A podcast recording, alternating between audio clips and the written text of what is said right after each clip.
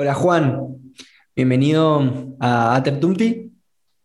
Gracias por hacer posible esta, esta charla. Contamos un poco a la audiencia eh, cómo llegamos a esta conversación, eh, un poco a través de Ari Villegas, que es un gran amigo de los dos, y tanto a vos como a mí eh, nos dijo, tenés que hablar con Juan, y a vos te dijo, tenés que hablar con Agustín. Eh, y creo que nuestros proyectos tienen algunos puntos en común. Somos dos personas que, que buscamos conectarnos a través del propósito. Y bueno, yo muy agradecido de que eh, estés en este momento eh, compartiendo esta charla. Y em, bueno, si querés, podemos empezar. ¿Cómo te describirías? ¿Quién sos? ¿Cómo te presentarías eh, ante quienes nos escuchan para que te conozcan? Bueno, dale, gracias. Bueno, primero, gracias por, la invitación, gracias por, por, esa excelente predisposición que se nota te caracteriza de manera, de manera natural. Eh, sí, tenemos un amigo en común y le agradezco también a, a él que nos haya, que nos haya presentado. Así que, y bueno, y, gracias por, darme esta oportunidad. En cuanto a la presentación, bueno, mi nombre es Juan Soria, vivo en Buenos Aires, eh, soy papá, soy emprendedor y, por sobre todo soy una, persona que eh, anhela siempre conocerse cada vez más a sí mismo, o sea, a mí mismo. Básicamente la, la búsqueda y, el trabajo es un trabajo interno, el que me moviliza a hacer todo lo que hago. Después, si te querés, te puedo hablar de, otras cosas, pero digamos, vos me dijiste, ¿quién sos? Bueno, ¿quién soy? Soy, soy esto.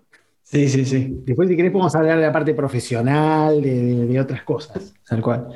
Qué grande, Juan. Em, y si quieres, nos podemos hablar un, poco, comentar acerca de tu proyecto, de propósito y sentido, y cómo, cómo llegaste a, querer transmitir cómo, o enseñar cómo vivir una vida con propósito eh, a los demás, ¿no? Cómo eh, a partir de este proyecto buscas ayudar a que las personas se, se conecten con su propósito. Bueno, una respuesta corta sería por qué eh, comencé el, lo que digamos lo que es el proyecto propósito y sentido, yo lo llamaría ya lo que es una organización, propósito y, sentido, ¿no? Porque la idea es que sea una, entidad que tenga vida propia. Em, bueno, básicamente por la simple razón de que durante muchos años en mi vida no tuve ni propósito ni sentido. Entonces, sé lo que se, sé lo que se sufre, sé lo que, sé lo que duele. Em, y bueno, eso es lo que principalmente me, movilizó.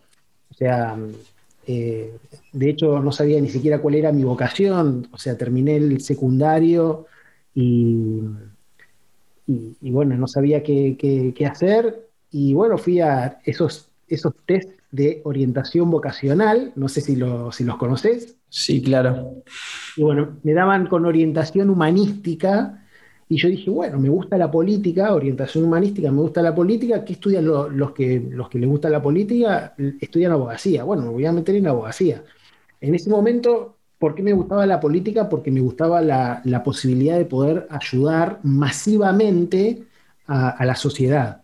O sea, generar una transformación social. Eso era lo que a mí me movilizaba y pensaba que lo iba a poder hacer. O sea, después, bueno, este, todos me decían, ah, pero desde la política no se puede porque ya está muy contaminado. Bueno, yo dije, yo, yo voy a poder, yo voy a poder. Em, y después, bueno, descubrí que en realidad mm, no, era, muy complejo, el precio a pagar era muy alto y no estaba dispuesto a, seguir en ese rumbo. Claro.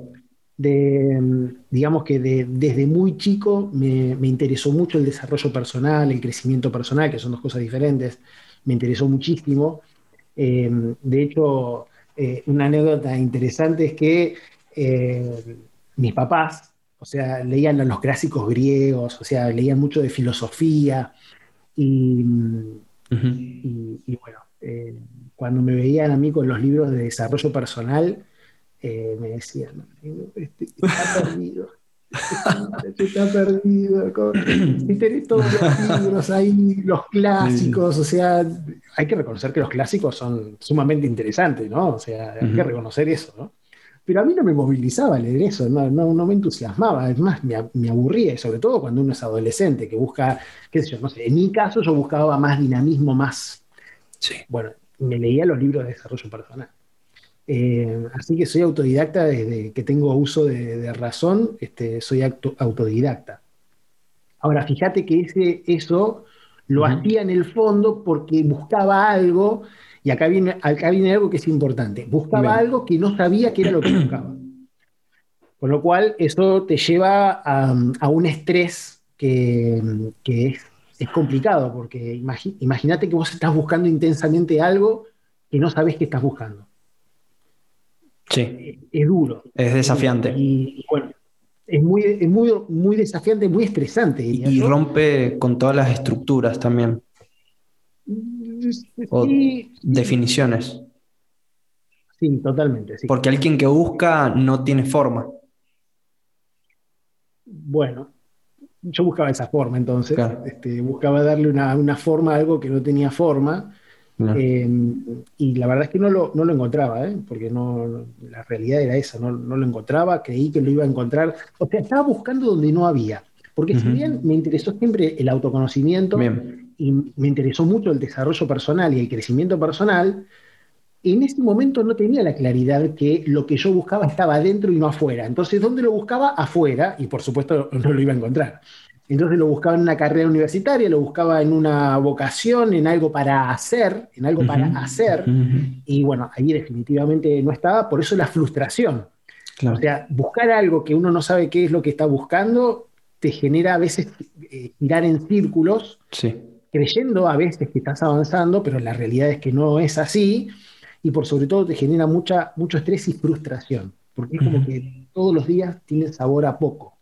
Claro, ajá.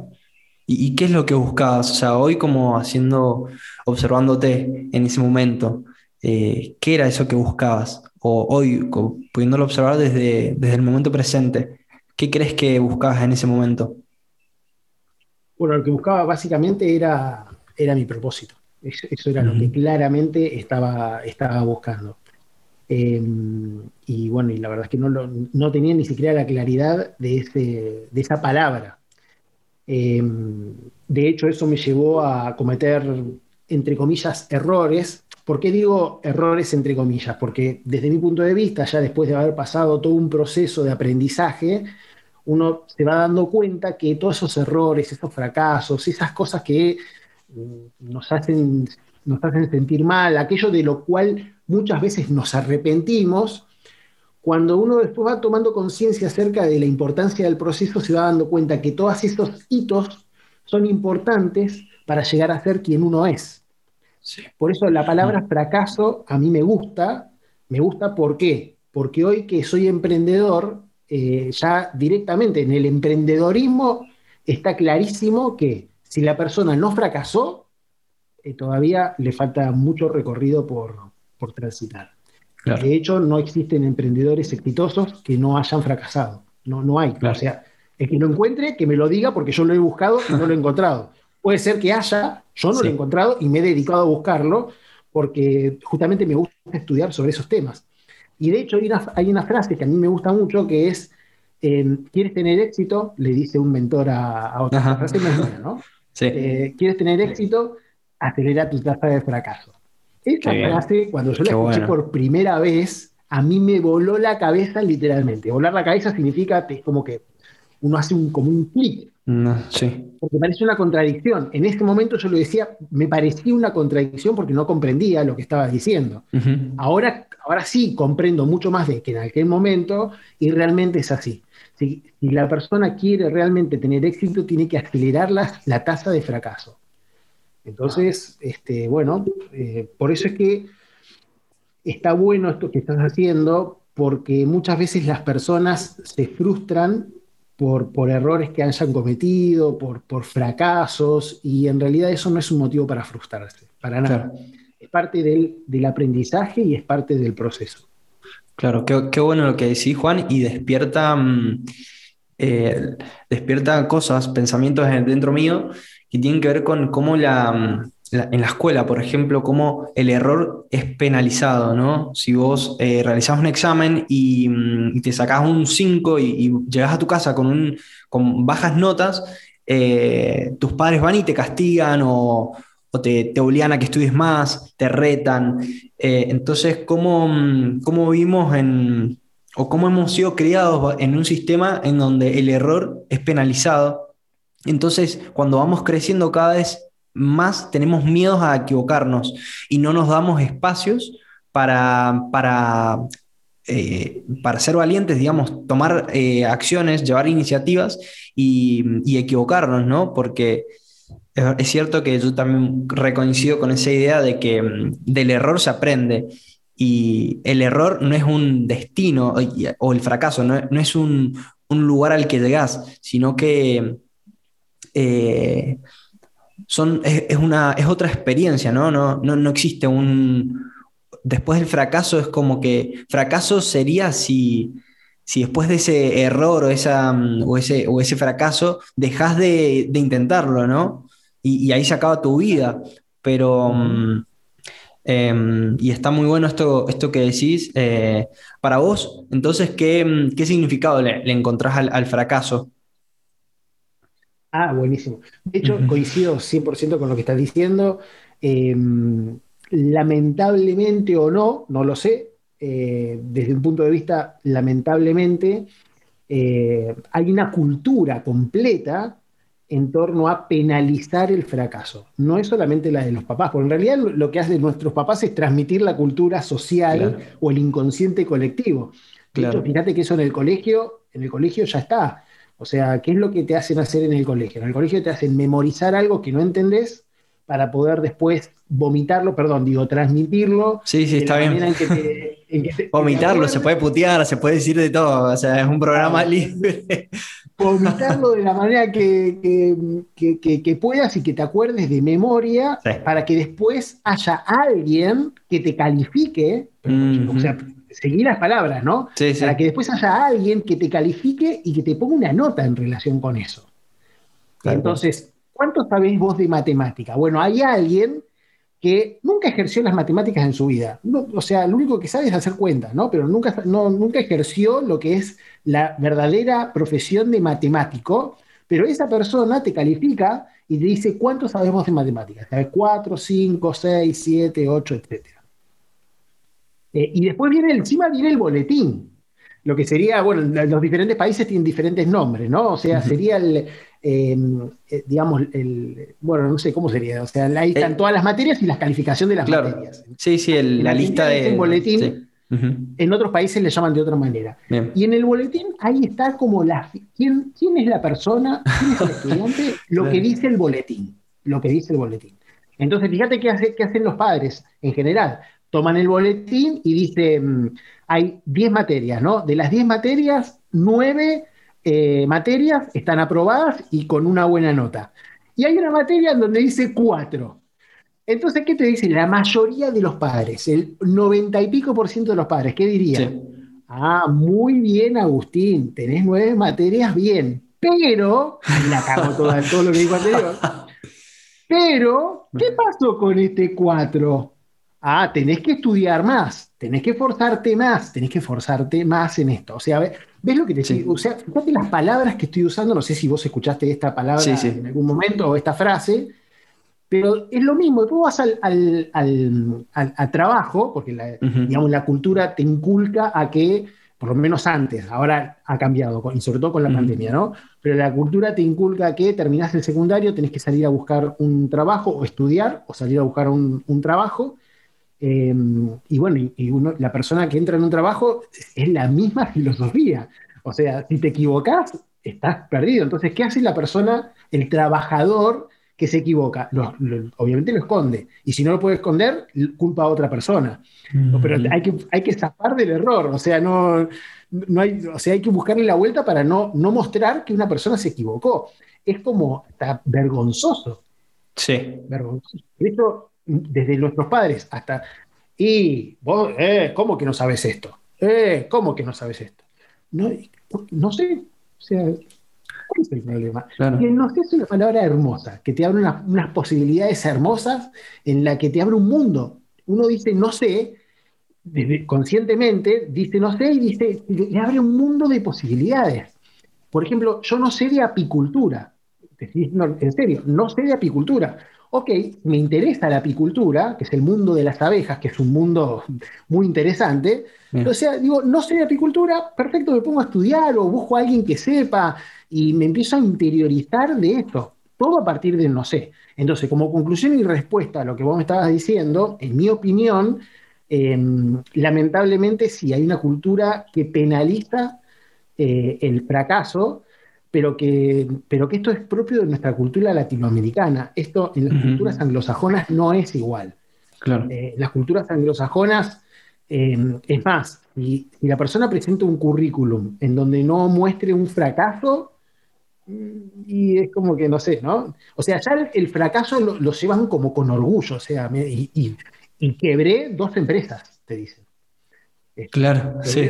Lo dicen como diciendo, y mira qué bueno todo lo que hice que quebré dos empresas. Aquel que nunca se arriesgó a nada, nunca quiebra nada.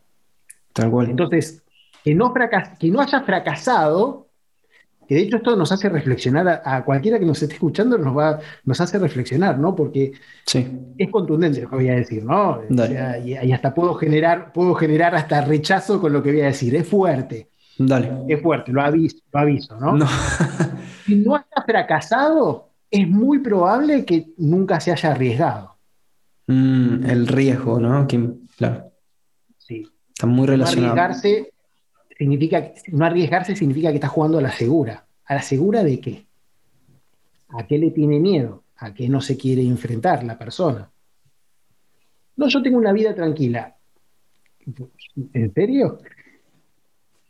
No tenés ningún anhelo, ningún deseo, no querés nada, nada, o sea, o sea estás conforme, totalmente conforme, porque la palabra es conforme, ¿eh? hay que diferenciar conformismo con valorar.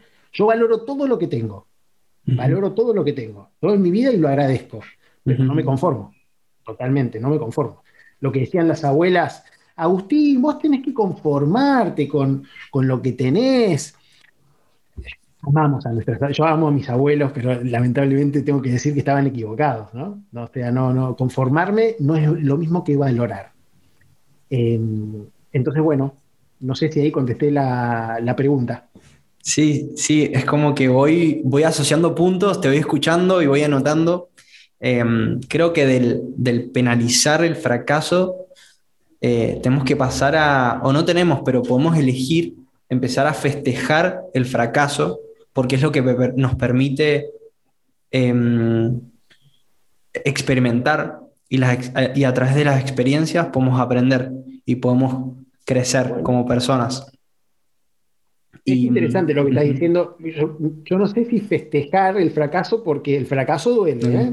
Claro, claro, no, claro. No digo que sí. aquel que fracasó. Yo, por ejemplo, eh, yo quebré una empresa mía. La monté y la quebré. La monté y la quebré. Em, y duele. es que si vos me decís, bueno, no, no sabía lo que sé ahora, ¿no? Pero igualmente eh, me dolió porque perdí plata, perdí tiempo en ese momento. Sí, sí, sí. Eh, ahora, aprendí muchísimo. Entonces, ¿qué es lo que yo sugiero o qué es lo que a mí me sirvió en relación con el fracaso y todo lo que más vengo estudiando de las personas que tienen resultados extraordinarios, que tienen una filosofía diferente a esa que, que hablábamos anteriormente? Lo que, lo que yo veo es que ellos aprenden del fracaso. Aprenden del sí, sí. Sí, sí, sí. Entonces, ellos te dicen, ¿quebraste una empresa? Sí, perfecto. ¿Cuánto te costó esa quiebra? Vamos a poner un ejemplo. Me costó 10 mil dólares. Suponete, ¿no? Por poner un, número cualquiera. Ok, entonces tuviste un aprendizaje de 10 mil dólares. Qué bueno.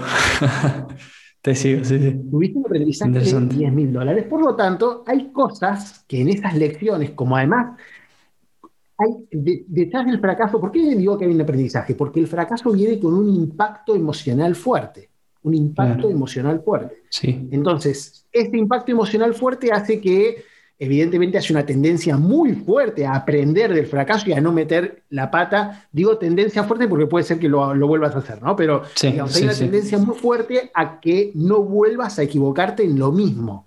Has aprendido la lección. De hecho, Inteligente es aquel que aprende de las lecciones propias y además de las lecciones ajenas. Sí. Es verdad. Entonces, entonces bueno, la palabra fracaso para mí es, es una palabra mm, que no hay que demonizarla, todo lo contrario, todo lo contrario, hay que abrazarla cuando a los que tuvimos, hay que abrazarla para, aprender eh, para, para, aprender justamente de todo lo que nos ha sucedido. Y esto se puede ver a nivel comercial y también a nivel personal. ¿eh? puede ser fracasos de pareja, fracasos de pareja, etcétera, que bueno, evidentemente todo nos sirve para poder eh, aprender. Claro, me, parece re interesante. Entonces no diríamos festejar porque es cierto que, que el, fracaso eh, trae consigo una, emoción que por ahí puede ser no placentera. Em, entonces podríamos hacer como, podríamos decir, aprender del, del fracaso. Em, y, es interesante porque, em, bueno, después hablaste del no sé, eh, de la declaración del no sé, eh, y cómo mm, eh, en, nuestra cultura el no sé hasta genera como, como, como, uy, no sabe, es ignorante, tenés que saberlo, es como, ¿cómo no lo sabes? Eh, pero si vos te dedicas a esto, o, ¿no? Y, es como, lo vemos como una vulnerabilidad eh, a esto del, no saber y, es interesante como verlo, verlo como una virtud, ¿no? Como el, no sé es el primer paso para, iniciar un camino de aprendizaje desde, desde el rol de aprendiz. Em, ¿Vos qué, qué pensás del no sé y, ¿Cuál es el eh, significado que le encontrás? Me encanta lo que, lo que acabas de decir, me encanta porque, mm, eh, primero, para mí, ignorante es el que cree que todo lo sabe. Es como al revés, ¿no? De hecho, ignorante, la palabra, a mí me gusta mucho la etimología de las palabras porque nos dicen mucho. Ignorante es no saber. Sí. Ignorante es no saber. Después, la carga emocional negativa que le pongamos a la palabra es nuestra.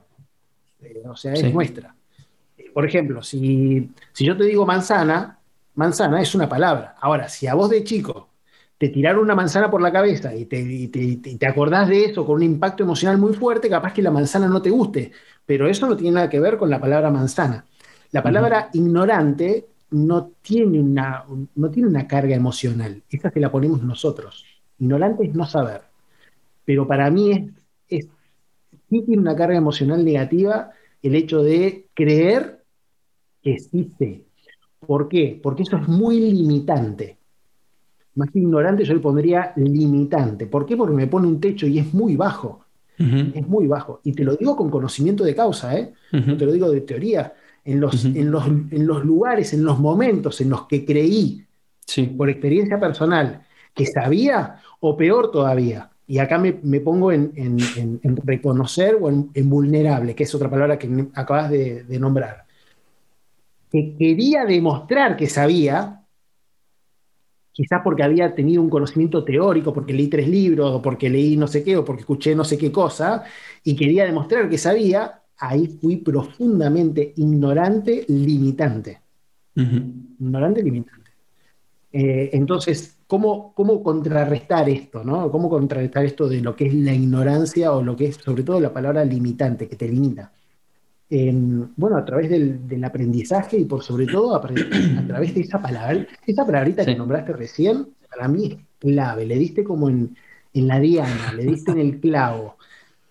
Eh, la palabra vulnerabilidad, otra palabra que en, nuestro, en nuestra cultura es negativa. En general, claro, no, me siento vulnerable, no está diciendo algo bueno, está diciendo algo malo, entre comillas, ¿no? Eh, y la palabra vulnerable, mira, yo, yo, los invito a ver el video que está en YouTube, que es una charla TED que dio Brené Brown acerca del poder de la vulnerabilidad.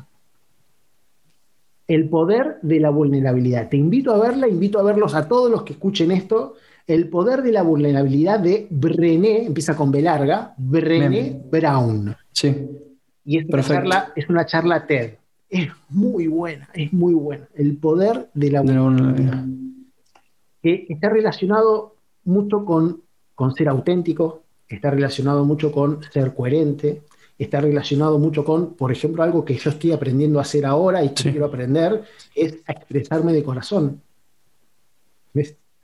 Em, a mí todo lo que sea estructuras, métodos, sistemas, organización, eso me sale de manera natural y fácil. Eh, todo lo que, lo que sea creatividad, eso no me sale de manera natural. Y ahora estoy aprendiendo, por ejemplo, a, expresar, a expresarme de corazón y estoy aprendiendo a mostrarme vulnerable. O sea, sí, tengo, problemas, hay cosas que me salen bien, hay cosas que me salen mal. Eh, me han ido cosas bien y me han ido cosas muy mal. Eh, hay mucho aprendizaje que me, toca hacer. Eh, a veces tengo miedo, a veces hay cosas que me duelen. Sí. y, bueno, qué sé yo, capaz que hay alguna persona que me está escuchando que no, que no le gusta, que espera que, que, que, todos estén en un pedestal en el cual todo les va bien pero yo les digo por experiencia propia y por sobre todo porque me he dedicado a estudiar a las personas que tienen resultados extraordinarios, que, todas esas personas tienen miedo, no son tan diferentes a nosotros. Son tan diferentes a nosotros. Y se destacan en ciertas áreas y en esas áreas son las que nos invitan a aprender de ellos. Claro.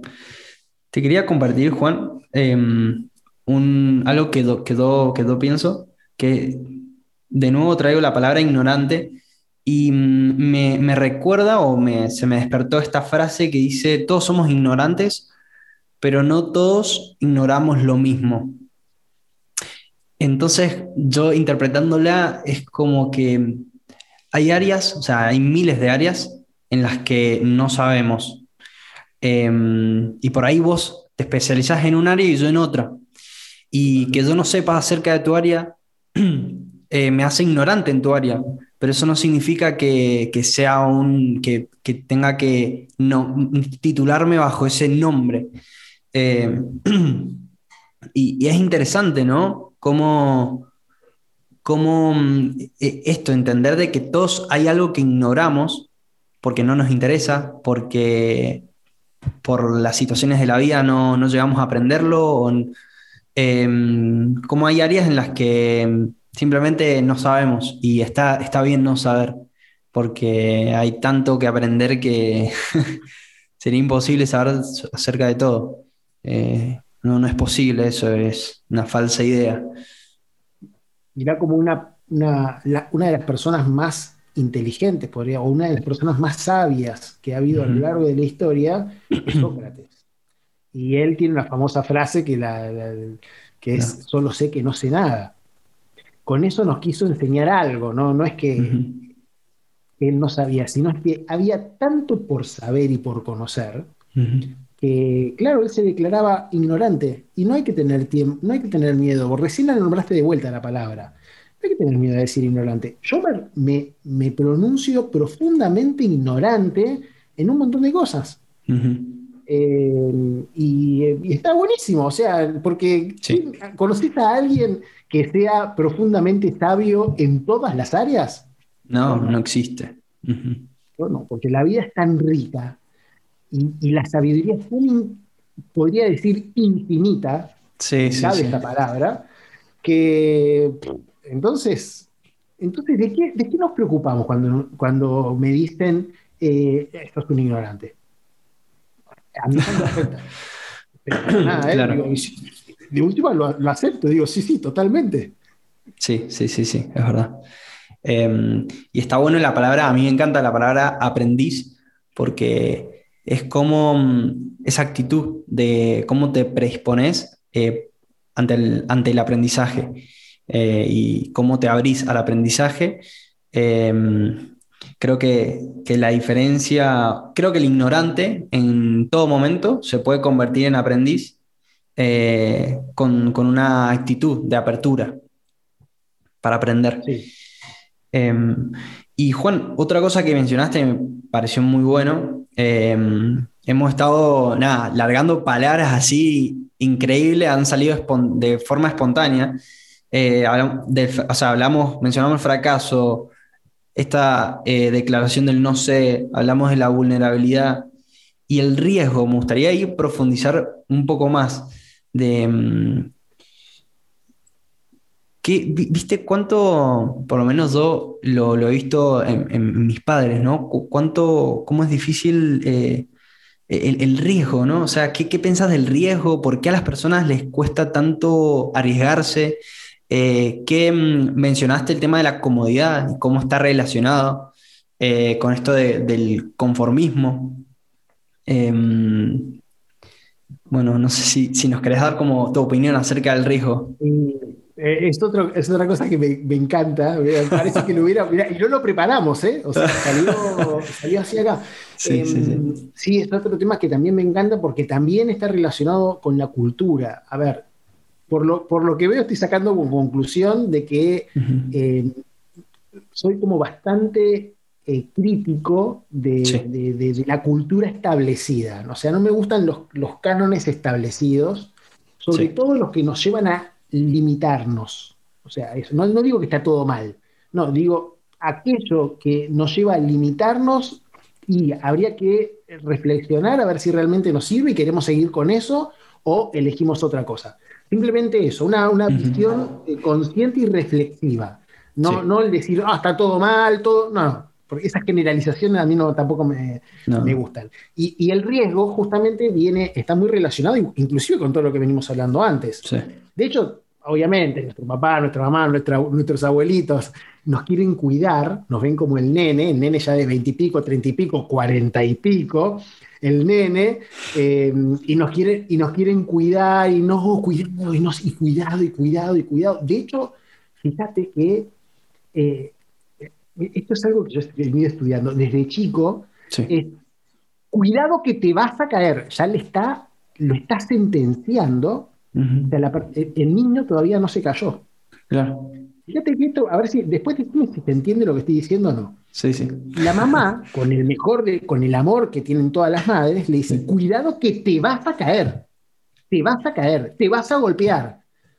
Ya lo está sentenciando a que eso suceda. El poder de las palabras para mí es súper importante, súper importante. Y esto de la aversión al riesgo viene porque hemos sido criados para ser empleados.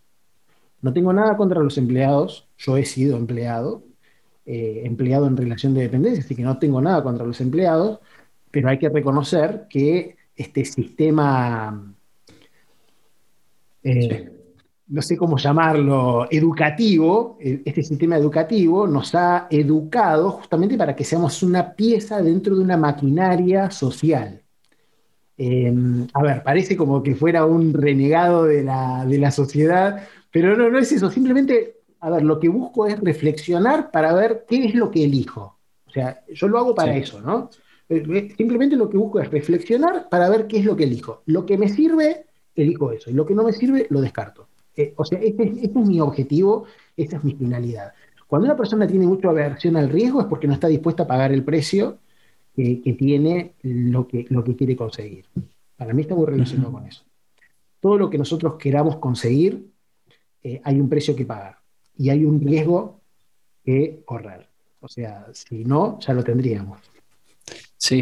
El, el- el- el to- el lograr lo que vos más querés sin riesgos, para mí no, no existe. No, no existe. ¿Por qué? Y te digo por qué. Dale. Porque lo que, lo que querés lograr, lo que querés lograr está a un nivel de vibración, a un nivel diferente de donde uno está.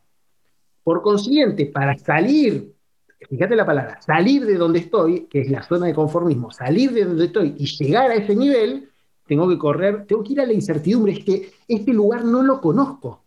No lo conozco, simplemente es no conocer. Cierto. tengo que salir, tengo que arriesgarme, entre comillas, y tengo que salir de la certidumbre, Claro. de esa pseudoseguridad del día a día y de lo que conozco. Ujú. ¿Se entiende lo que Sí, sí, sí. Entonces, si no estoy dispuesto a, pasar a, a- a- a correr riesgos, y evidentemente no voy a tener éxito en nada. Ajá. Fíjate, todos los, grandes, todos los grandes éxitos que, han habido, todos los grandes logros, todos los grandes triunfos, todos están relacionados con grandes éxitos, con grandes riesgos. Claro. Desde, desde descubrir América, eh, descubrir entre comillas, ¿no? Porque América ya existía. Pero desde, desde, que los españoles llegaron a, América, a, no sé, a cualquier cosa. A, un campeonato de fútbol, a un éxito económico, eh, inclusive a, conquistar a la pareja. Porque tenés que correr el riesgo de que te diga que no. Claro, sí, sí, sí, algo tan, eh, tan, tan cotidiano, digamos, tan de la vida misma. y además, ¿cuántas veces has escuchado a algún amigo, o inclusive nos ha pasado a nosotros, decir, ay, no, y si me dice que no? sí, sí, o no sé qué hacer, que claro, ahí es, o sea, en el fondo sabes lo que tenés que hacer, pero no te estás animando, o te da miedo el rechazo, o el, miedo a no saber lo que decís. Em, eh, muy interesante esto, cómo relacionás el, riesgo a esta zona de incertidumbre en la que no sabes qué puede pasar. Em, y ahí es cuando la cabeza te, le, das manija a la, cabeza y, y, se empieza a imaginar todos los escenarios que son fantasiosos porque no han sucedido todavía y, que te paralizan. Eh, eh, hoy, eh, hoy, el escenario en el medio de la pandemia, eh, con todas las consecuencias que eso, que eso nos ha generado a nivel social e individual, que ya eso tiene una cuestión que es, hay, hay cosas que son irreversibles, es un escenario muy buca, muy, muy este, incierto, muy volátil, muy ambiguo. Es, es todo, imagínate una persona que esté estructurada en la seguridad y en la aversión al riesgo. O sea, va a pasar mal. Porque el, analfabeto de, hoy no es el que no sabe leer y escribir. No es este. El analfabeto de hoy es el que no se adapte al cambio. El analfabeto de hoy es el que no esté dispuesto a desaprender. Esto no es mío, ¿eh? Esto lo, dijo un filósofo que ahora no me acuerdo el nombre, pero el analfabeto de hoy es el que no sepa desaprender. Eh, ¿Escuchaste lo que te dije? No aprender, ¿eh? Sí, sí, sí. No dije aprender. Dije desaprender. El que no sepa desaprender es el analfabeto de hoy. Y es un tema, ¿no? Porque hay que hacer una introspección muy grande para desaprender primero y volver a aprender nuevamente, algo nuevo. Desaprender, yo lo relaciono como a, vaciarse de lo que uno, por ahí lo que aprendió, como volver a aprenderlo. ¿no? ¿Qué significado le encontrás vos a esa palabra? El hecho de, mira, la, posibilidad de adaptación y de cambio, que son eh, palabras hermosas que hoy están de moda, son pero que lo importante no es la palabra ni repetirla como, como loro, sino es, a ver, me pregunto a mí, ¿eh? eh a ver, a, ver a, qué estás dispuesto a medirte, a cambiar? Me pregunto a mí mismo. Porque es muy fácil decir este, cambiar, es muy fácil decir la palabra desaprender pero cuando, cuando la persona viene acostumbrado a, a, una, a algo y tiene que desaprender para comprender algo nuevo, ese es un proceso que hasta que uno no lo viva personalmente, de teoría no, no, no sabe nada. Te lo digo por conocimiento de causa. De teoría no sabe nada. Esas son cosas que únicamente se pueden hacer, se pueden aprender experimentándolos. Entonces, si algo que le puedo, lo puedo mm, eh, puedo invitar a todos los que nos están escuchando es a que, a ver, ¿qué estás dispuesto a desaprender que te limita? Porque tiene que haber una motivación, ¿no? Para desaprender algo, tiene que haber una motivación, algo que realmente nos, nos movilice, nos motive, nos entusiasme. Eh, y tiene que ser fuerte el entusiasmo porque si no, no vamos a estar dispuestos a transitar el proceso. Entonces, la pregunta que te, haría y le haría a cualquier persona que nos está escuchando, que quiere experimentar cosas diferentes y que realmente le gusta la palabra cambio y le gusta la palabra aprender y le gusta la palabra crecimiento, el crecimiento con este, que eso después te lo dejo para otro momento. Bueno. No crecimiento con C, sino crecimiento con F. No es que esté un burro, eh, sino que eso para, mí tiene un significado especial. Entonces, ¿quién lo invitaría? Es ¿a qué estás dispuesto, a qué estás dispuesta a aprender para aprender lo que quieres, lo que sí querés. Juan, se, me cortó. si lo puedes repetir. Eh, la, pregunta. Se cortó a partir de la pregunta. ¿La señal? Sí, el, o el internet, eh, no sé, pero se, trabó el audio. Ah, ok. Si lo puedes repetir. Sí. ahora perfecto. Ahora estás perfecto. La pregunta es: ¿qué estás dispuesta, qué estás dispuesto a desaprender para aprender lo que sí querés? Ah, claro.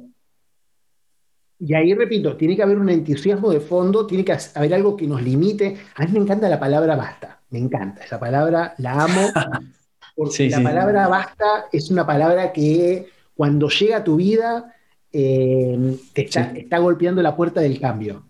La palabra basta es la que golpea la puerta del cambio, la, la puerta del crecimiento. Fíjate que la palabra basta es una sumatoria de no, es una sumatoria de que esta vida es una mierda, así no quiero vivir más, una vez que pasó, pasaron las suficientes cosas, la, persona dice, basta. Y ahí es donde hay un entusiasmo, una motivación por lograr algo, algo. Ese entusiasmo lo tenemos que aprovechar para poder desaprender. Porque evidentemente si venimos haciendo las cosas de una determinada manera y no nos da resultado, tenemos que cambiarla la forma de hacer las cosas. Es, sí, lo mismo, la misma frase de Einstein dicha de otra manera, ¿no? Como él definía la, palabra locura. Claro. Hacer lo mismo, eh, hacer lo mismo y esperar resultados diferentes. Claro. Exactamente. Sí, sí. Hacerlo, que de hecho tiene toda la lógica, ¿no? Y, y en general, las personas siguen haciendo lo mismo y esperan cosas diferentes, porque lo que dicen es que no, es que es, que es, la, es la situación económica, no es que mi familia no me lo permite, no es que toda una sumatoria de excusas que huelen a miedo por todos lados y que en el fondo lo que están haciendo es limitar a la persona, porque mi vida es mi vida. Y, y, yo le echo la culpa a los demás, en el fondo el que me estoy perjudicando soy yo. Sí, sí, sí. Juan, y mencionaste esto de lo que te moviliza, ¿no? Encontrar, después de la declaración del basta, eh, te, das ese lugar para realizar un cambio. Y mm, a vos, ¿qué, te moviliza, ¿no? ¿Qué, te hace levantarte cada día en la mañana, ¿no?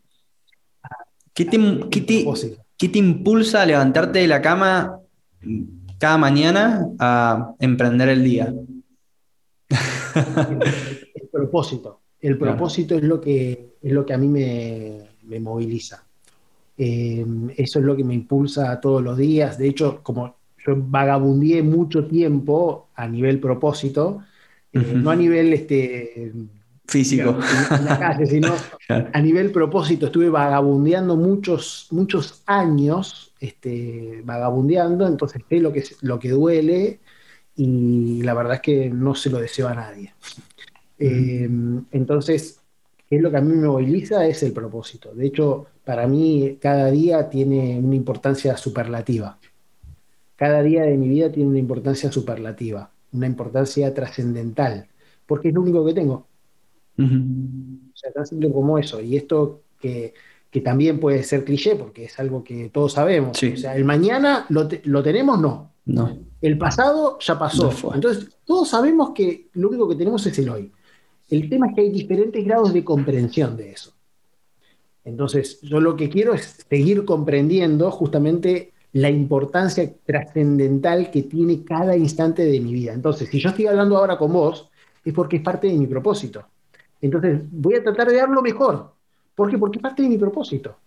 Eh, entonces, eh, y así con cada cosa. Entonces todo, todo tiene una motivación. Ves que cuando uno sabe, cuando una persona sabe a dónde va, puede utilizar, es como, es como un velero, como un velero, ¿no? El velero puede ir incluso avanzar en contra del viento. O sea, el velero puede incluso avanzar en contra del viento, pero porque sabe dónde va, sabe a qué puerto se dirige.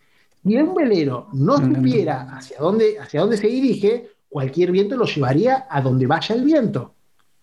Y aquí está, esta, metáfora está muy relacionada con las personas. una persona que no sabe hacia dónde va, una persona que no tiene propósito, que no sabe lo que quiere, Eh, está perfecto, yo también estuve ahí, ¿eh? no estoy criticando para nada, pero, pero, para nada. lo que sí digo es que ojalá encontremos un, un, entusiasmo, una motivación, porque si no conocemos el propósito, a conocerlo, a comenzar a transitar ese proceso que te lleve a conocer el propósito. Porque si no somos como el barco, como el velero que está a la deriva. El viento puede ir para cualquier lado y te va a llevar para cualquier lado. Las circunstancias, las situaciones te van a llevar para cualquier lado, eh, porque es como el viento son influencias. Y si, uno, y si una persona va a reaccionar ante las influencias, ante los estímulos, tanto internos como externos, pero que te lleven a cualquier lugar, evidentemente vamos a ser como un velero a la deriva. Eh, y después, ¿de qué, no, ¿de qué nos vamos a quejar?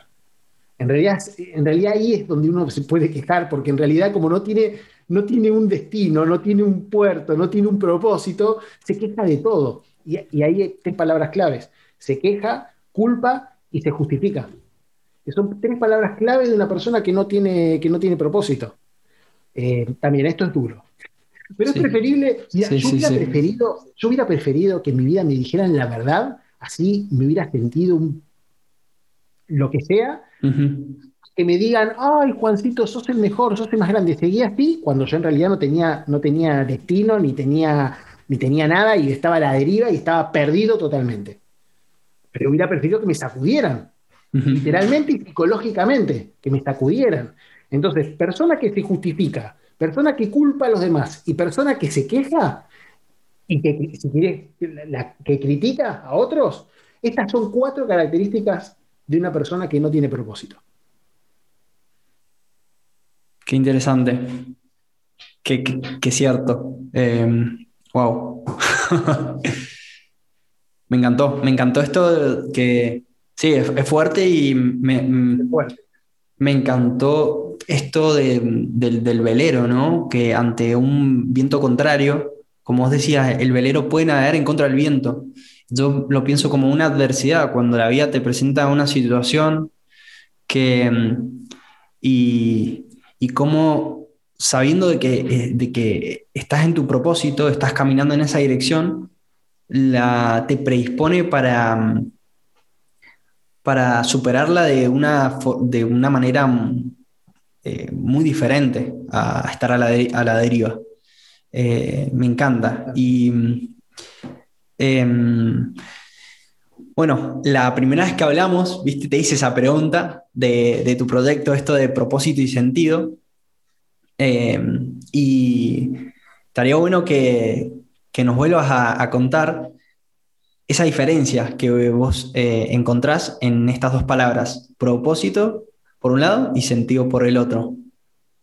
Fue, algo muy, muy, muy lindo que, me pasó. De hecho, no podía creer que el dominio esté, esté libre. Yo decía, pero ¿cómo puede ser que, esté el dominio libre? Bueno, evidentemente me estaba, me estaba esperando. Porque para mí tiene esas dos palabras tienen una lógica, pero tan, tan, tan, tan elemental y básica que, bueno, por eso me sorprendió tanto el hecho de haber encontrado el dominio libre y de hecho ahora la página y todo el ecosistema digital se llama propósito y sentido y el Instagram se llama propósito y sentido, porque ¿qué era lo que yo no tenía? Propósito. Y cuando una persona no tiene propósito, no le encuentra un sentido a la vida. ¿Por qué? Porque no tiene propósito, no sabe a dónde va. Fíjate que en un GPS hay dos cosas, dos informaciones que tienes que tener dónde estás y hacia dónde vas. Entonces, cuando sabes esas dos, cuando tenés esos dos datos, entonces el GPS te marca un camino, un camino. Y ese camino justamente tiene un sentido porque está yendo de A hacia B. Entonces, cuando tenés un destino, encontrás un camino. Y cuando encontrás un camino y transitas ese camino, tenés un sentido. ¿Me, me, seguís? sí, sí, sí, sí, En la vida interna de la persona es igual, es, muy parecido. Es hacer un diagnóstico de dónde estoy, de quién soy, de, quién soy, básicamente, y qué es lo que anhelo, qué es lo que quiero, y, y, comenzar a transitar ese proceso. ¿El propósito se puede cambiar? Sí, pero hay que empezar por uno. Por lo menos por, por, por, por uno que sea, aunque sea ambiguo o general, pero por lo menos ir avanzando hacia ese lugar. Como decir, bueno, ¿para dónde vas? Voy para Brasil. Brasil es enorme. O sea, bueno, pero por lo menos ya sé que voy a Brasil. Entonces, no me voy a ir al sur, porque al sur no está Brasil. ¿Me explico? Entonces, por lo menos tengo algo general. Eh, y, en, lo interno es lo mismo. Por lo menos tener algo general. Una vez que uno tiene eso general, ir descubriendo también dónde está uno, quién es. Ir descubriendo todos estos, todas estas cositas que fuimos hablando anteriormente, que no la quiero repetir porque ya las fuimos hablando. Y fíjate, cuando uno está, va descubriendo eso, ahí le encuentra un sentido a la vida. Porque evidentemente el propósito, la meta o lo que quieras, lo que anheles, lo que desees, lo que, cualquier palabra que quieras ponerle ahí, no importa, pero eso te da un sentido, porque por lo menos estás yendo a un rumbo, hacia un lado, hacia un puerto, hacia un norte. Eh, entonces, propósito y sentido, para mí, tienen mucho sentido. Esas dos palabras tienen mucho sentido, porque el, el sentido, perdón, el propósito le da sentido a tu vida. Y fíjate que esto está muy relacionado con que el propósito en realidad, para mí, el propósito no es el fin. Esto lo fui descubriendo y con el tiempo, ¿eh? porque no es que oh, me di cuenta de todo. No, esto lo vas aprendiendo en el tiempo. El propósito no es un fin, el propósito es un medio. El propósito es un medio. Eh, y es un medio que te sirve para justamente darle un sentido a tu vida. Claro. ¿Y qué significa darle un sentido a tu vida? Bueno, cada vez, cada uno tiene su, su definición de eso, ¿no? ¿Qué, ¿Qué, es lo que es darle un sentido a tu vida? Pero para mí darle un sentido a mi vida es valorar mi vida, ser agradecido, eh, saber qué es lo importante en mi vida, saber cuáles son mis prioridades, estar consciente de eso y laborar, laborar por eso, no trabajar, sino laborar por eso. Interesante. Y mm, Juan, em, también em, vos me habías comentado esto de, de, que el sentido, ¿no? Más temprano mencionaste cómo, cómo te gusta eh, estudiar las palabras, eh, la etimología de las palabras. Y, en la conversación por teléfono que tuvimos, decías de, cómo el, el, sentido, ¿no? Que viene de la palabra sentir, y que es sentido, es como que ya sentiste, es pasado. Eh, y hacías la diferencia con el propósito, que tiene que ver con que, es, que se vincula a lo que acabas de decir, que tiene el propósito, que es un camino, es un medio, es un siendo, ¿no? Es, como una palabra en, en, acción, ¿no? En este momento, y que tiene que ver con este momento presente, ¿no? Bueno, ahora, o sea, son palabras que estoy repitiendo tuyas eh, en este momento, pero me pareció muy, muy interesante. Eh, eso. Ah, sí, a mí me, a mí me gusta mucho, porque para mí la palabra tiene mucho poder. Eh, y sobre todo las palabras que nos decimos a nosotros mismos. O sea, te voy a poner un ejemplo, un ejemplo muy, muy, muy extremo. Si una persona se repite muchas veces que es un inútil, que es un inútil porque se lo repitieron de chico, eh, es muy probable que sea un inútil. Es más, te digo, es lo más probable que sea un inútil. Eh, que las cosas no le salgan y que no, no, aprenda fácil y que un montón de cosas. Entonces, las palabras tienen poder, tienen mucho poder. Y esto no es para que critiquemos a nuestros padres ni nada por el estilo. Hay que amar a los padres, inclusive, aunque sea por el solo hecho de que nos hayan permitido estar hoy en, acá, en una existencia. Que no hayan hecho nada bueno por nosotros, más que solamente habernos dado la vida, pero ya solamente por eso tenemos que ser agradecidos de, eso. Entonces no estoy hablando de eso, sino lo que estoy hablando es de, de vuelta, distinguir para elegir. Distinguir para elegir. Entonces, eso sí está bueno, que es tomar conciencia, es darse cuenta. Y en esto también cabe la palabra sentido, que mucho más para mí, porque, o sea, si todo se llama propósito y sentido, eh, tiene, tiene que tener, fíjate, la palabra sentir es una palabra que es, como vos decías, es una palabra accionable, de acción. Ahora, la palabra sentido, sentido es pasado, sentido es pasado. Cuando, cuando uno dice el sentido de la vista, te estoy viendo, ahora te estoy viendo por la pantalla, pero en realidad el, el que estoy viendo es que es, un, es por un microinstante, ni siquiera microsegundo, es por un microinstante ya es pasado. Claro. Ya es pasado. Por eso se lo llama sentido de la vista. Es más claro con el sentido del gusto. Cuando yo pruebo, saboreo, por ejemplo, eh, no sé, una manzana, como decíamos antes, cuando yo saboreo una manzana, con el sentido del gusto, ya está pasado. ¿Por qué? Porque ya pasó. Estoy saboreando lo que ya pasó por un sí, pero ya pasó. Sí, se vuelve recuerdo inmediatamente. E, exactamente, exactamente. Eh, entonces, esto nos lleva a la, importancia que tiene en sí el propósito, porque el propósito para mí es aquí y ahora, en este preciso momento. Y lo que le da sentido a tu vida es porque estás viendo en un sentido. ¿Qué es lo que te marca el sentido? Es desde dónde venís. ¿Te das cuenta? ¿Y hasta dónde vas? claro, claro, claro. Sí, necesitas dos puntos. Necesitas dos puntos, porque si no, ¿cuál es el sentido? Si vos te pones en un punto, pero no hay pasado, no hay futuro, no hay sentido. Imagínate en el medio del desierto en un punto y no sabes de dónde vino la persona ni hacia dónde va. ¿Hay sentido? No, no hay sentido. Lo va a tener que crear la persona desde el punto en el que está. Eh, entonces, el propósito, lo que te da, ¿por qué te da sentido el propósito? Justamente por esto que estamos diciendo, ¿ves? Entonces, te da, el propósito no es llegar al punto B. Y eso, mira, eso también es parte cultural. Sí. Es, llegar a la cima de la montaña, es, es ganar la copa, es alcanzar la casa de tus sueños, es lograr el viaje que querías. Es, no, todo eso está muy bien, de hecho yo también lo quiero, pero ojo que eso no es la finalidad de la vida, ese no es el destino. El propósito es aquí y ahora.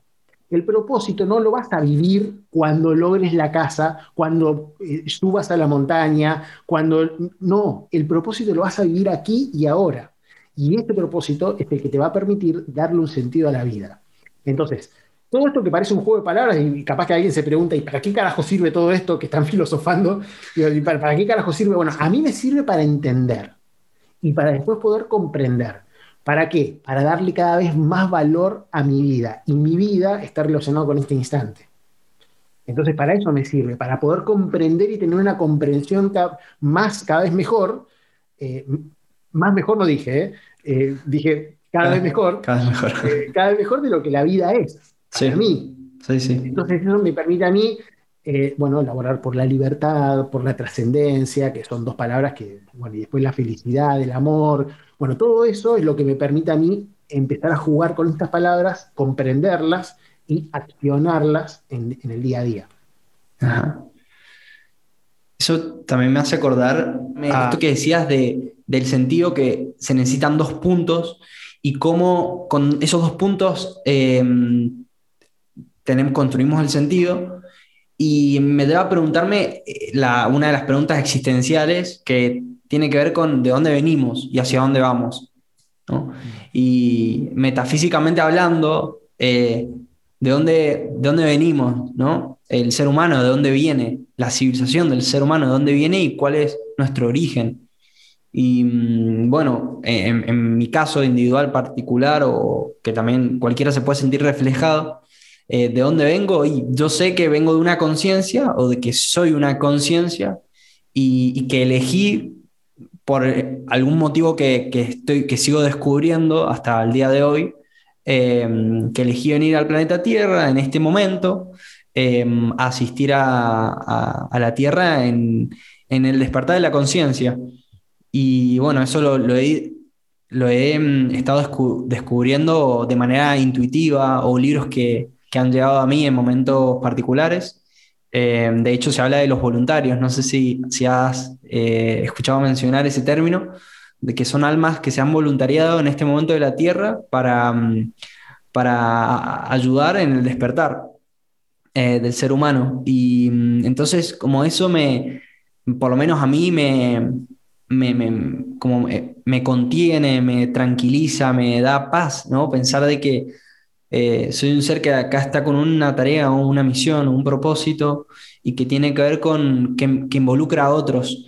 Eh, y creo que también el propósito es una palabra que, que, porque vivimos en, un, vínculo, ¿no? Vivimos en una red eh, de conciencia, una red que todo el tiempo nos, nos relaciona con, con las demás personas, nuestra familia, nuestros amigos. Todo el tiempo vivimos en sociedad Em, y, bueno, hacia dónde vamos, eh, que tiene que ver con, esto, del despertar, del aprender, eh, del, evolucionar, el crecimiento, ¿para qué? Em, y si querés, bueno, ahí, ya que mencionamos crecimiento, podemos, nos podés eh, contar esto de por qué la S en el... ¿Por qué la S? Claro, capaz que uno ve la palabra, de hecho creo que la tengo, si no me equivoco, creo que está la palabra, la palabra crecer, si no está en el Instagram, está en la página web. sí, en la página, la, vi en la página, sí. Claro, o sea, lo pongo bien, bien adrede, ¿no? Cree y la S con mayúscula, ser, para, que, para que sea claro de que no es una falta de ortografía, sino que está puesto a propósito, a propósito, este, o con propósito, em, eh, ahí. Entonces, fíjate, la palabra cree está muy relacionado con creer y crear, creer y crear. Eh, yo la palabra creer la asocio mucho con la fe, pero no con la fe eh, religiosa. De hecho, la palabra fe puede ser fe religiosa, puede ser fe de, todo tipo. O sea, la palabra fe no es exclusivamente eh, religiosa, sino que está relacionada justamente con la palabra creer. Y fíjate que la palabra cree, o, las tres letras cree, también están relacionadas con crear. Creer y crear. Y de hecho, una persona cuando empieza a creer, empieza a crear. Y cuando está creando, está creyendo. Eh, de vuelta, no es un juego de palabras, sino que es lo que sucede a ver, te pongo un ejemplo, un ejemplo concreto. Ah, una persona tiene un terreno, un terreno vacío, y dice, bueno, vamos a construir una casa. Primero, ¿qué es lo que está haciendo? Está creando. ¿Está la casa ahí? No. ¿Dónde la está creando? Adentro, adentro acá, en la, mente. Primero lo crea acá en la mente. Mientras va creando, después va creyendo. O sea, es, es, como que es un círculo que se va retroalimentando una, uno a otro y va creyendo que sí que es posible. Entonces, lo primero que hace es, si lo hace de manera ordenada y organizada, porque puede ser que no lo haga organizado, sino que empiece a, empiece a construir, pero si lo hace organizado va a ser un plano, un plan O. Va a ser un plano. Va a ser un plan O de la casa que quiere construir. ¿Para qué? Para que no, para no ser cualquier cosa, sino la casa que tiene organizadamente en, su mente. Imaginada. Y obviamente eso implica, implica creer. Eh, entonces, creer y crear son dos palabras que son hermosas y con la palabra ser, que es lo que realmente para mí venimos a, venimos a, descubrir. Porque el ser ya es, por eso es ser. El ser ya es, siempre ha sido y siempre será. No, no, no es algo que esté limitado por el, por el tiempo. En realidad lo que nos toca a nosotros es darle un poquito de, de comprensión, de despertar, de darnos cuenta de quién realmente somos en ese ser, en ese ser. Eh, entonces, por eso la palabra crecer, para mí, es como que sintetiza lo que, porque es una palabra de, la palabra crecer no es solamente aumentar tamaño. Vos buscas en, la palabra, en el diccionario, crecer es aumentar el tamaño de algo, eh, con C. Pero la palabra crecer no está relacionada solamente con un crecimiento de tamaño, sino también con un crecimiento cualitativo, por eso lo que te decía, todo lo que te decía anteriormente, de un crecimiento cualitativo del ser de cada uno de nosotros. Y es cierto que también venimos como parte de, nuestra misión es descubrir ese ser, ¿no? Y quién en verdad somos o... Em, ¿Y vos cómo describirías al ser? ¿Cómo, ¿Cómo lo describirías? ¿Quiénes, ¿Quiénes en verdad somos? El, ser no se puede describir desde mi punto de vista, ¿no? El ser no se puede describir porque el ser no tiene forma, o por lo menos no tiene la forma que nosotros creemos que tiene que, tiene que tener. Dime las palabras, ¿no? La forma que nosotros creemos que tiene que tener. Em, para mí no, no, no, no, está relacionado con eso, es algo que se va intuyendo, es, no, se ve con los ojos, sino más, que, más bien se ve con otras facultades que no son la de los cinco sentidos que habitualmente usamos, sino está relacionado más, más bien con una facultad interna que todos tenemos, que se llama intuición. Entonces al ser se lo puede ir intuyendo, más que viendo, eh, viendo con la vista, eh, se lo puede ir intuyendo. Eh, sí, sí, sí, sí. Sí, es verdad. Y Juan, más temprano hablabas esto de cómo el propósito te moviliza. Ahora, ¿qué cosas te hoy en día, como, ¿cuál es tu, cuál, cuál podría ser un dolor tuyo o qué dolor eh, tenés? ¿Tenés algún dolor o algo que, te duela así? Sí, claro, sí, totalmente. Eh, eh, cuando una persona tiene propósito, en general, una de las, de las pautas o de las características que tiene una persona con propósito es que tiene un sentido de urgencia, que no tiene nada que ver con estar apurado, corriendo, eh, no tiene nada que ver con eso, porque estar apurado y corriendo está relacionado con miedo. Y no, no, no, no, es, no es eso, no es estar, no por mucho correr eh, eh, hay propósito, no. Sentido de urgencia para mí es muy diferente porque es, como un volcán interno que, te lleva y te moviliza a hacer cosas que quizás la gente que está alrededor, alrededor de, esa persona no, no, entienden o no, no comprenden.